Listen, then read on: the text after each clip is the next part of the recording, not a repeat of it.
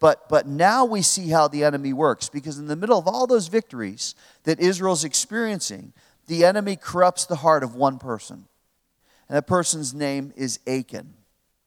Achan ignores God's command, he disobeys God's specific instructions. And in chapter 6, verse 18, we see what God had told them that they shouldn't take anything from Jericho that he had banned. He had a list of things that, that they couldn't take, and he said, If you do this, it's going to invite my discipline and it's going to invite trouble because it's mine.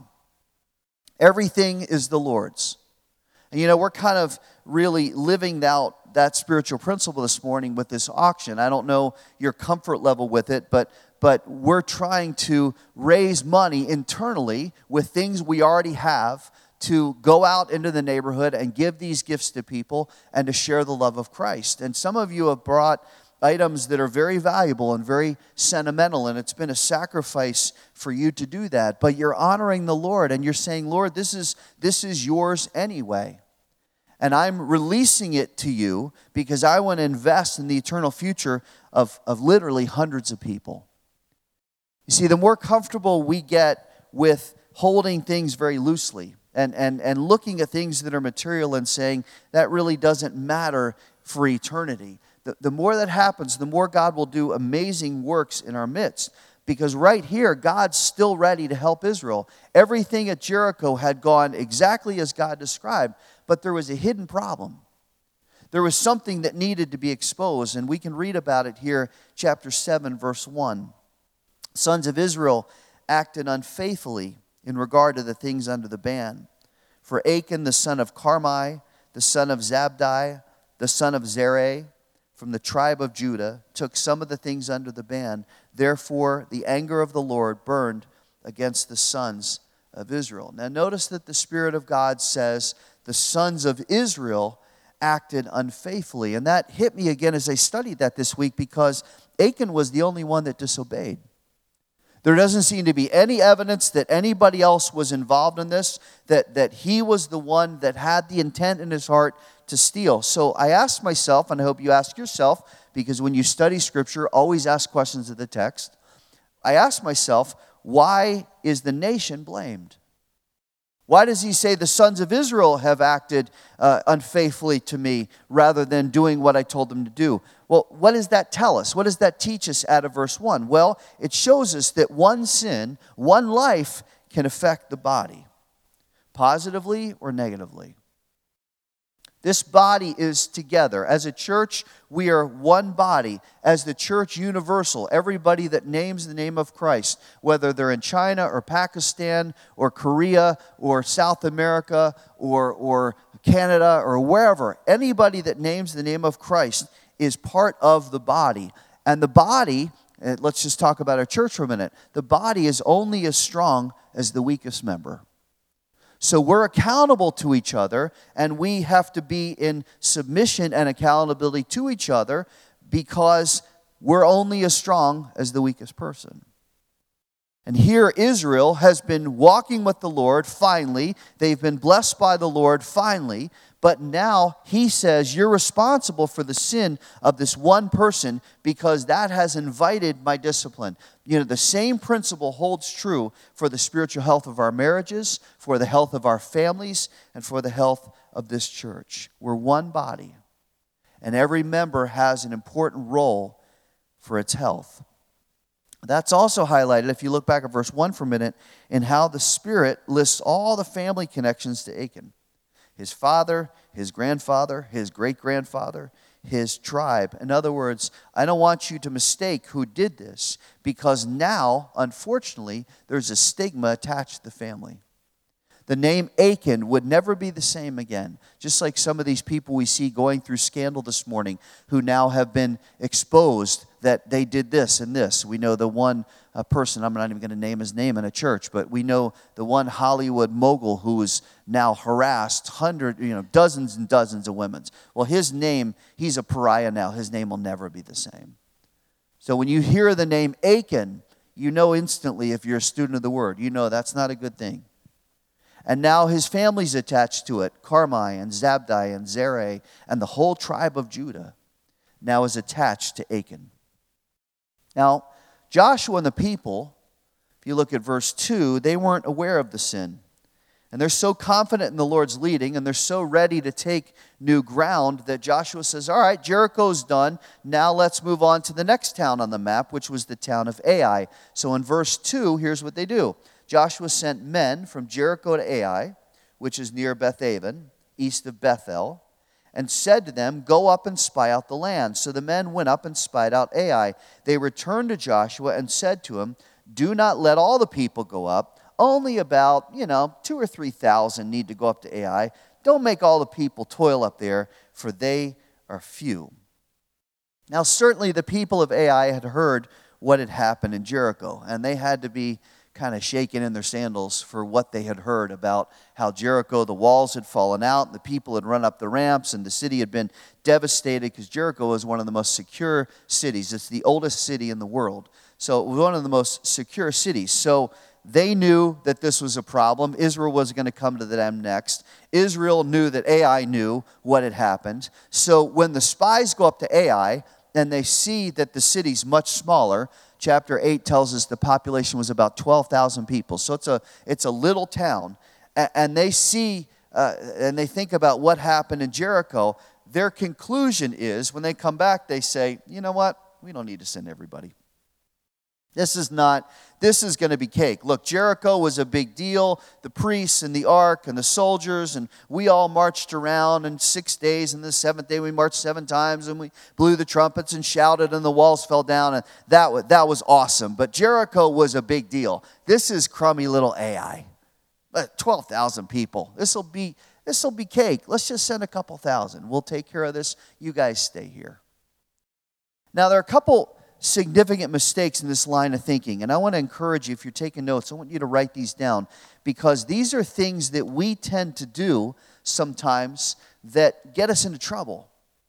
And it's kind of a classic response when, when things are going well that we don't continue to trust and we don't continue to pray and we don't continue to say, Lord, we're dependent on you. As soon as the good happens, many times as believers, we just jump right into well, everything's going to be fine. So let me give you a couple mistakes that they make here. First of all, they're too quick to be overconfident.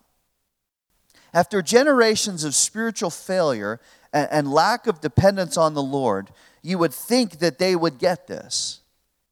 One of the reasons that you and I need to be grounded in the Word, one of the reasons we need to study this Bible every single day, one of the reasons that we need to go before the Lord in prayer and confess every day is so we don't fall into assumption mode. And what is assumption mode?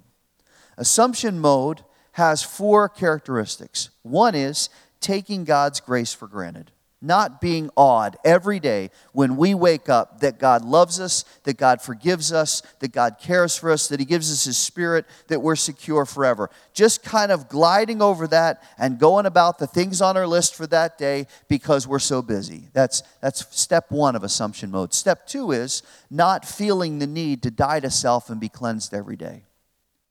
Letting sin just kind of exist. And then step three is concluding that the past blessings will automatically translate into future blessings. That because God did it before, that we can just assume that now He'll do it again as much as we want Him to. Step four is not thanking the Lord or asking Him or trusting Him for fresh help. See, Israel fell into assumption mode. Well, we got out of Egypt, we got through the desert, we got across the Jordan, we defeated Jericho. So now we can just assume that everything is going to be exactly how we want it to be no matter what we do. Mistake number two they're too quick to miss the fact that the Lord hadn't given them instructions this time. If you look back at the last chapter, you remember that God was real specific about how they were supposed to take Jericho, but you'll notice the absence of that in verses 2 and 3. God doesn't get Joshua and say, All right, next town is Ai. This is how I want you to approach Ai. And, and, and you're going to attack with this many people, and we're going to go this way, and, and this is how victory is going to come.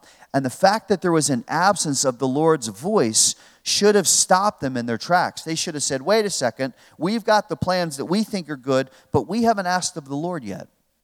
So before we do anything, let's ask the Lord what's going on. And, and, and we haven't heard from him, so we need to hear from him. Listen, if you and I aren't hearing the voice of the Lord, that's not a license to just go ahead with our plans. It should stop us and sober us and say, wait a second, I can't take the next step until the Lord approves of this. So, Lord, I'm going to go to you, I'm going to ask you, and I'm going to wait for you to lead me. Third mistake they're way too quick to forget how specifically the Lord had led them last time. Now, if God used such an unorthodox method, you remember we talked about how strange a method this was to put the women and the children out there with the soldiers, completely exposed, marching around the city in silence every day. It didn't make any sense. So, if God had used that kind of unorthodox plan before, which was completely successful, who knew what he wanted to do in Ai this time? They should at least ask him. They should at least say, Lord, is this a conventional battle or are we going to, you know, hop on one foot this time or are we going to walk backwards or are we going to send people here and people here? I mean, not making a mockery of what God's doing, but just saying, what, what is it this time? We're anxious to see what you're going to do. Instead, they become self sufficient. Ah, let's just send a couple thousand. We're good. Ai's smaller, it's a pushover. We'll be fine. And that leads to mistake number four and I think this is a big one. The more I study Joshua, the more I'm impressed by this. They are way too quick not to send everybody. They're way too quick not to be all in. You know, that seven day march around Jericho was memorable because everybody was there. Every member of the nation was walking in silence. And when the walls fell, every single person, remember, they went straight ahead, everybody went in and took the city. So they may, as they go to Ai, they may want to start with everybody. And if God wants to pare them back like he does with Gideon and Judges 6, then so be it. But until then, they're all in. But look back at the text. Notice their reasoning in verse 3.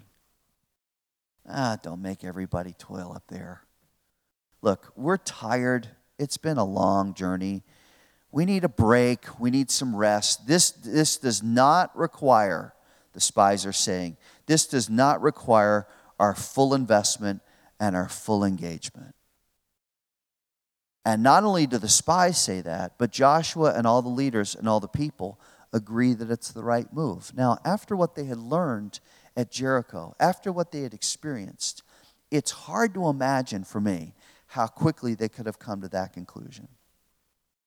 There's a, there's a, a short sighted arrogance here that's reflected. If you look at it, look back at verse 3 for a minute.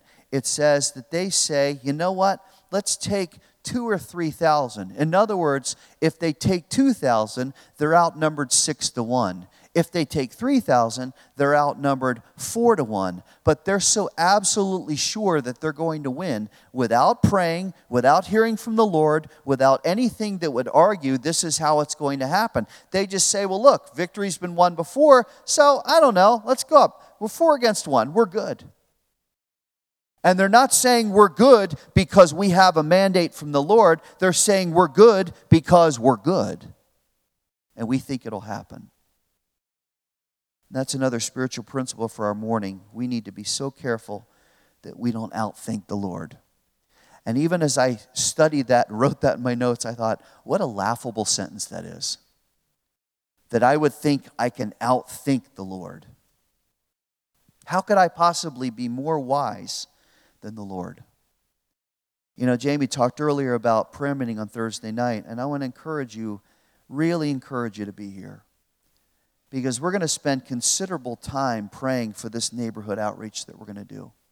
We're going to pray that the people that we talk to, that we knock on the doors, that they'll receive us and that they'll welcome us, and that God will already open their hearts for that conversation, and that those conversations will be fruitful. That the little information we give them, the Bible and the gift card that we give them, that that'll make an impact, and that because of that, people will come to Christ.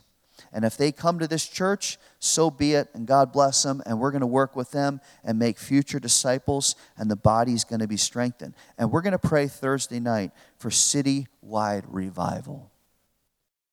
And we're going to do that because we don't want to assume anything. Well, look, here we're coming with our little packets and, and this will change your life. No, God's got to move and God's got to prepare. The fact that not everybody goes, get, get that really into your heart. The fact that not everybody goes is such a contrast to Jericho. At Jericho, God had been specific I'm going to bring victory. But there's none of that here. So I ask myself are they looking for a victory on their own? Are they trying to prove that they're self sufficient at this point? There's no question that Israel failed at Ai, mostly because of the sin of Achan, and we're going to study that in a minute. But they also made some significant mistakes in how they approached the fight and, and, and their lack of awareness that God is not with this. God is not working at this point and, and leading them. So look at what happens, verse 4. So about 3,000 men from the people went up there but they fled from the men of Ai. The men of Ai struck down about 36 of their men and pursued them from the gate as far as Shebarim and struck them down on the descent, so that the hearts of the people melted and became as water. Now, the Lord's people who have been so empowered and so effective in Jericho because the Lord was helping them, now as they go to Ai, which was much less imposing and a much easier battle ostensibly, now they go up and, and they have to run like dogs into the desert away from the people of Ai. And as they're running away and being attacked, 36 of them are killed. But what really hit me is that last phrase in verse 5. It says, So the hearts of the people melted and became as water. What a turnaround. See, victory had been promised and proven to the Lord, so that, uh, by the Lord, excuse me, so that, that all of Canaan, remember when they talked to Rahab? Everybody's scared. Everybody in this city is completely intimidated. And it said later in chapter 2 that all the kings of Canaan were, were, were, terrified. They were intimidated. They were done. They knew that the battle was over, that because God was behind it. They were already defeated in their minds. And we see again and again, chapter 2, chapter 3, that their hearts melted before the Lord. So now Israel, who, who has the Lord on their side, they're moving forward, but they're not moving forward by the leading of the Lord and the hand of the Lord. They're moving forward with arrogance and assumption and what we're going to study in a minute with this hidden sin, and everything flips. And now, instead of the people of Ai having their hearts melt and the king of Ai having his heart melt, now Israel is the one that is scared and intimidated and defeated. You see what sin does to us? Arrogant and assumption and hidden sin, listen now, will always lead to discouragement and defeat.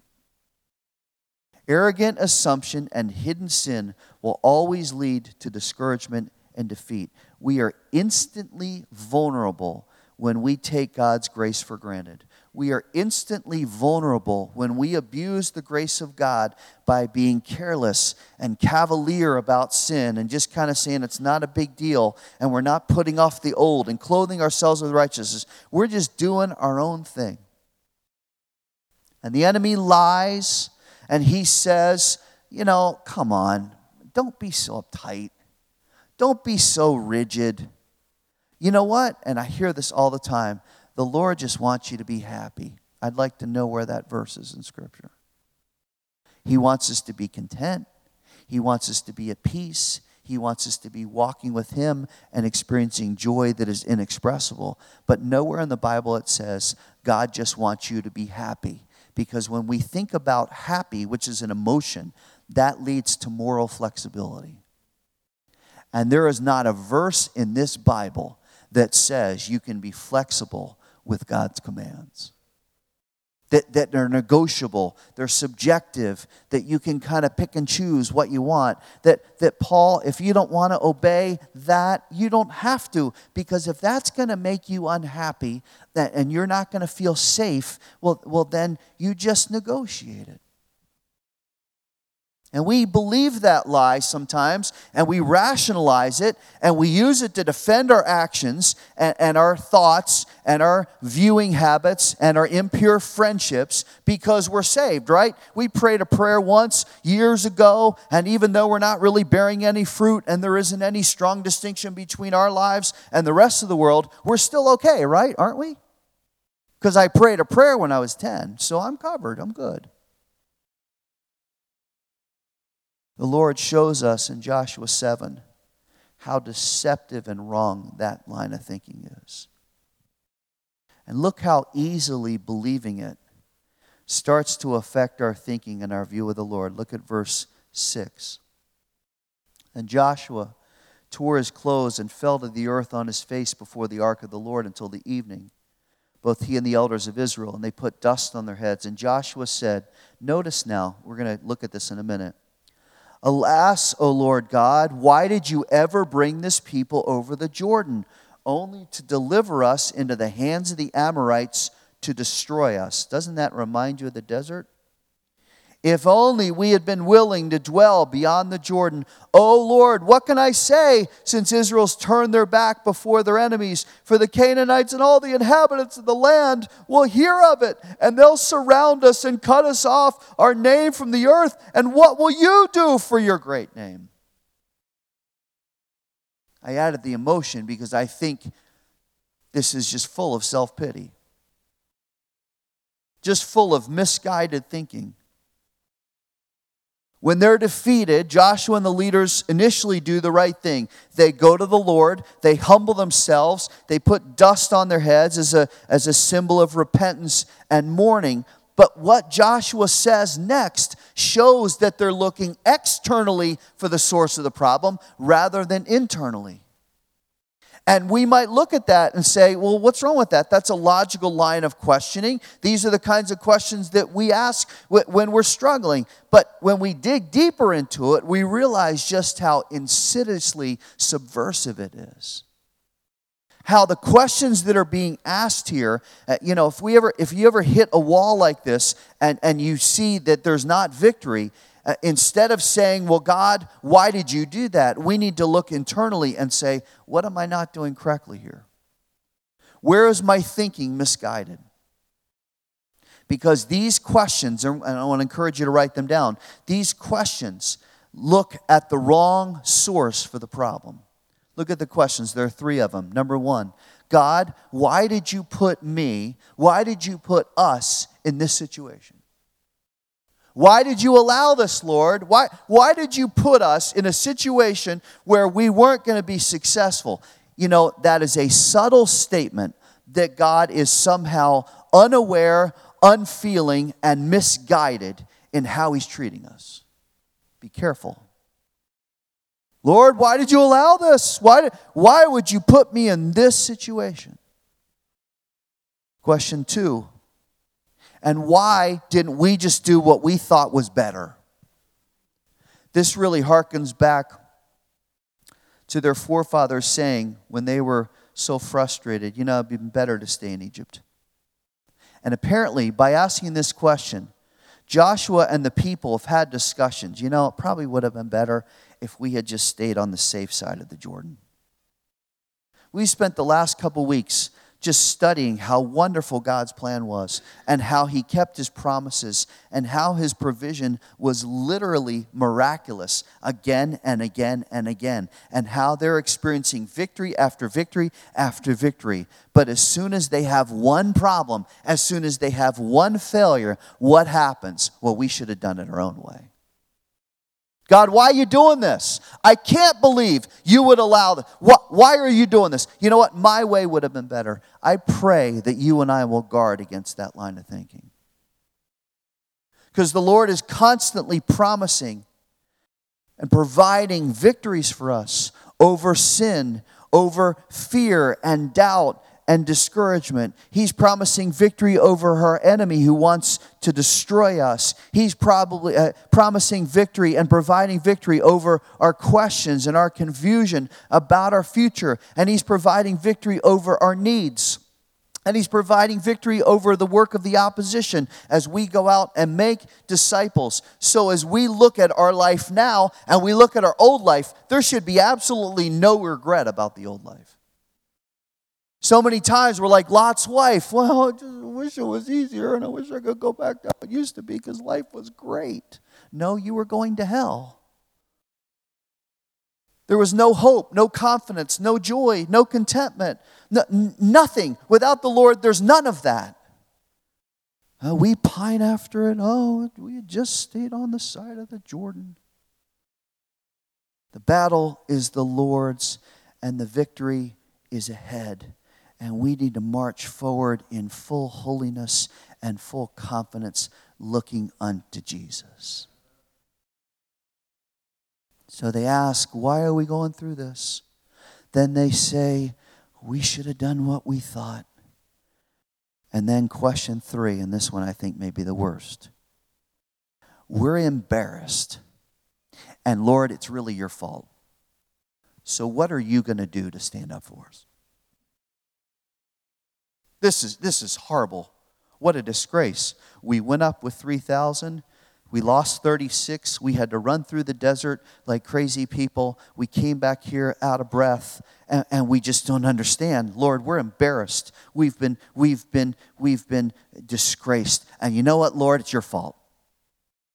So Joshua asks at the end, it seems like a noble prayer, but it's not. What will you do for your great name? How are you going to defend yourself at this point?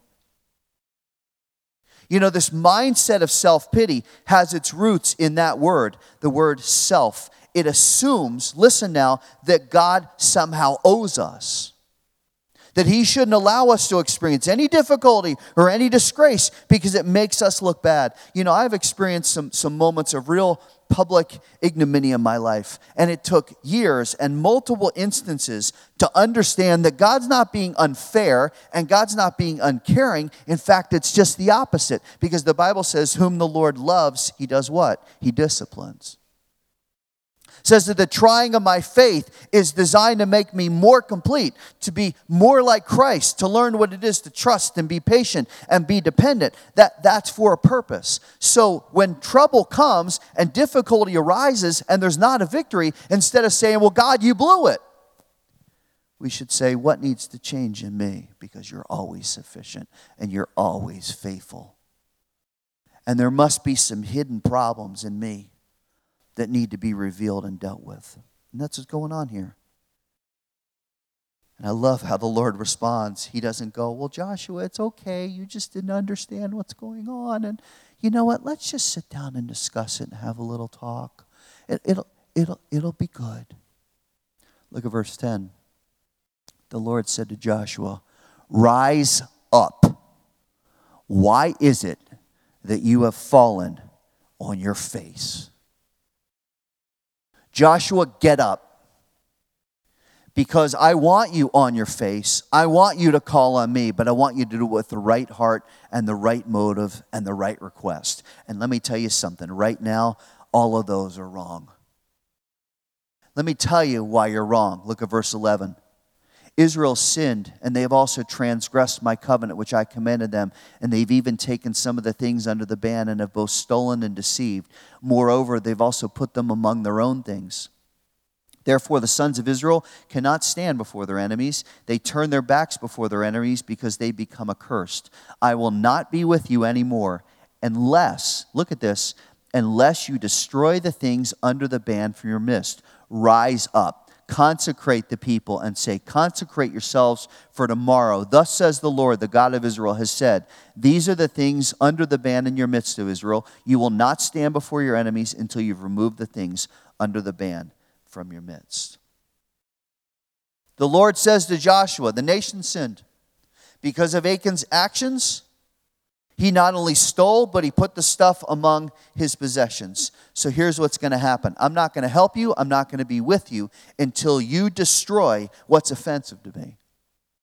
I'm not going to help you. I'm not going to be with you until you get rid of the evidence of your disobedience. You won't be able to stand against your enemies. You'll be weak, helpless. You'll have to run. You'll wonder what's going on. So you need now, Israel, chapter 2, you need to consecrate yourselves and stand against this sin. What a spiritual principle that is for us.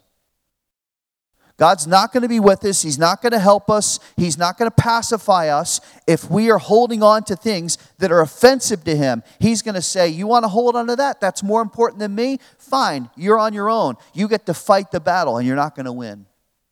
The only way to change that narrative is to consecrate yourself.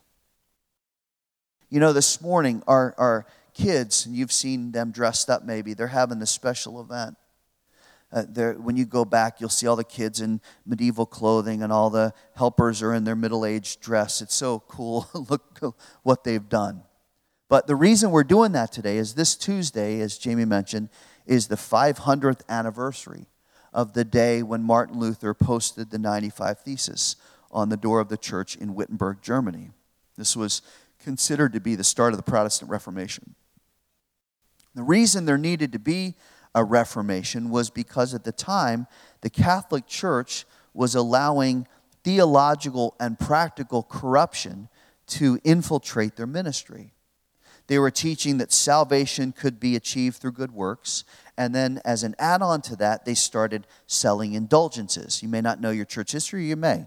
But indulgences were certificates that said that you could reduce the temporal punishment of a person's sin or that it would count as kind of good behavior for somebody who is in purgatory because they believe that there's a middle stage. So, so by buying this indulgence, that, that you can either have some of your sins relieved or you can help out those that are waiting to go to heaven in purgatory and kind of shorten their time. Now, the problem really became acute when the Pope who was trying to raise money using the indulgences to renovate St. Peter's Basilica in Rome when the Pope started to say, you know what? I'm able to forgive punishment for sins.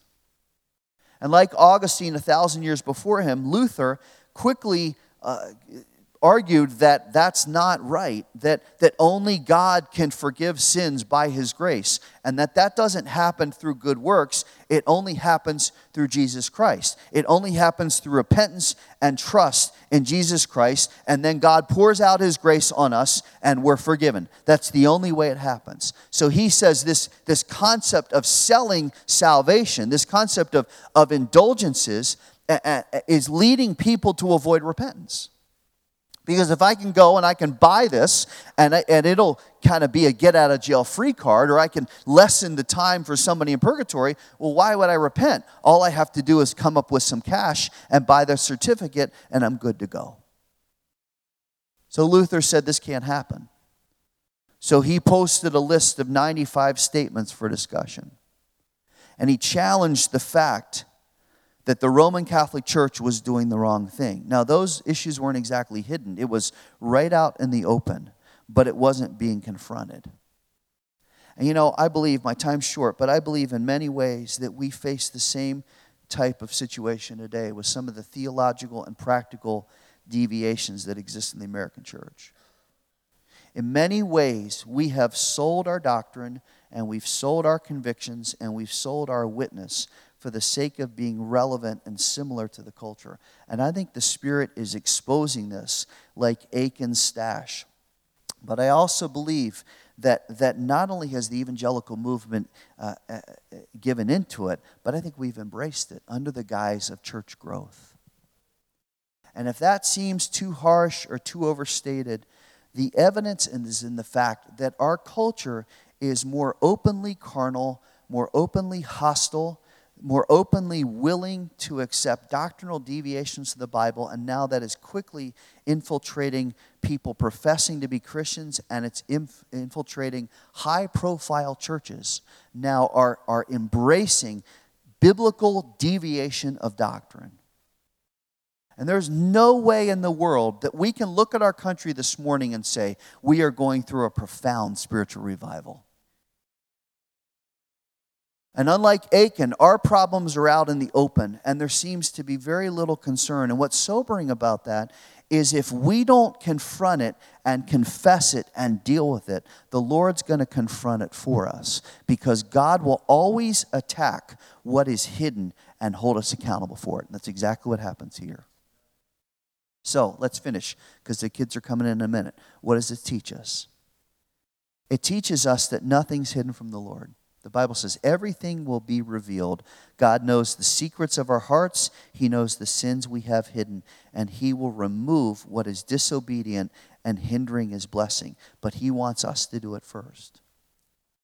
By the time God gets involved, we're not going to want to experience it because God will deal with it in a significant way. The Lord removes in order to cleanse. It's what happened at the cross. Christ took my sins, He took your sins, they were crucified. And when we trust in Christ, when we confess our sins and believe in Christ as our Savior, God removes the sin, He erases all record of the sin, and then He cleanses us with the blood of Christ. So we're washed white as snow. It's not partial, it's complete. And I thought about this in terms of my own life. When, when I'm going to clean up the kitchen counter, I have to get everything off to, to get the dirt, right? You can't just take the cloth and go around what's on the counter because then when you remove the item, what happens? You got junk underneath it. If you need to clean your fridge, and many of you do today, this afternoon, you don't just pull out a couple items. What is that and when is that from? Okay? That's let's not even keep the Tupperware. Don't even wash it out. Just throw it in the trash. I'm done. It's worth the 80 cents to not have to open that. When I clean out the fridge, and some days I get in the mood, I completely clear off the counter and I pull everything out. And then I spray and wipe and clean and disinfect. Because that's how we're supposed to cleanse, right? You have to pull everything out. That's a spiritual principle for us every day. David says, Search me and know me, Lord, and see if there's any wicked way in me. And that mitigates against lackness and indifference and tolerance of hidden wickedness. And that's important because two more verses, I got to pray. Look at verses 24 and 25. Then Joshua and all Israel took Achan, the silver, the mantle, the bar of gold, his sons, his daughters, his oxen, his donkeys, his sheep, his tent, and all that belonged to him, and they brought them to the valley of Achor. And Joshua said, Why have you troubled us? The Lord will trouble you this day. And all Israel stoned them with stones, and they burned with them with fire after they had stoned them with stones. That's not a very PC ending, is it? That doesn't sound very nice. And yet, this is what has to happen to sin because sin infects us. And if there's going to be victory, if we're going to have spiritual victory in our lives, that sin needs to be exposed and it needs to be cleansed. It needs to be out in the open. And that's why the Lord gives us confession. That's why the Lord gives us prayer, because we can go right to His throne of grace and we can say, God, I'm guilty cleanse me, remove it, purify me, change my heart. And when we do that, God puts a fresh calling in our lives. So the kids are waiting. We're just going to take two minutes. And I want us to close our eyes. And I want to encourage you right now don't be distracted. Don't zip up your Bible, put it away. Don't get ready to go. Just, just be still before you and the Lord, before me and the Lord what problems are hidden that need to come out. God is gracious, God is loving, God is merciful. So confess to Him that sin, confess to Him that pride, that rebellious attitude, that fear, that laziness, that wrong party. Just lay it before Him right now and ask Him to forgive you and cleanse you.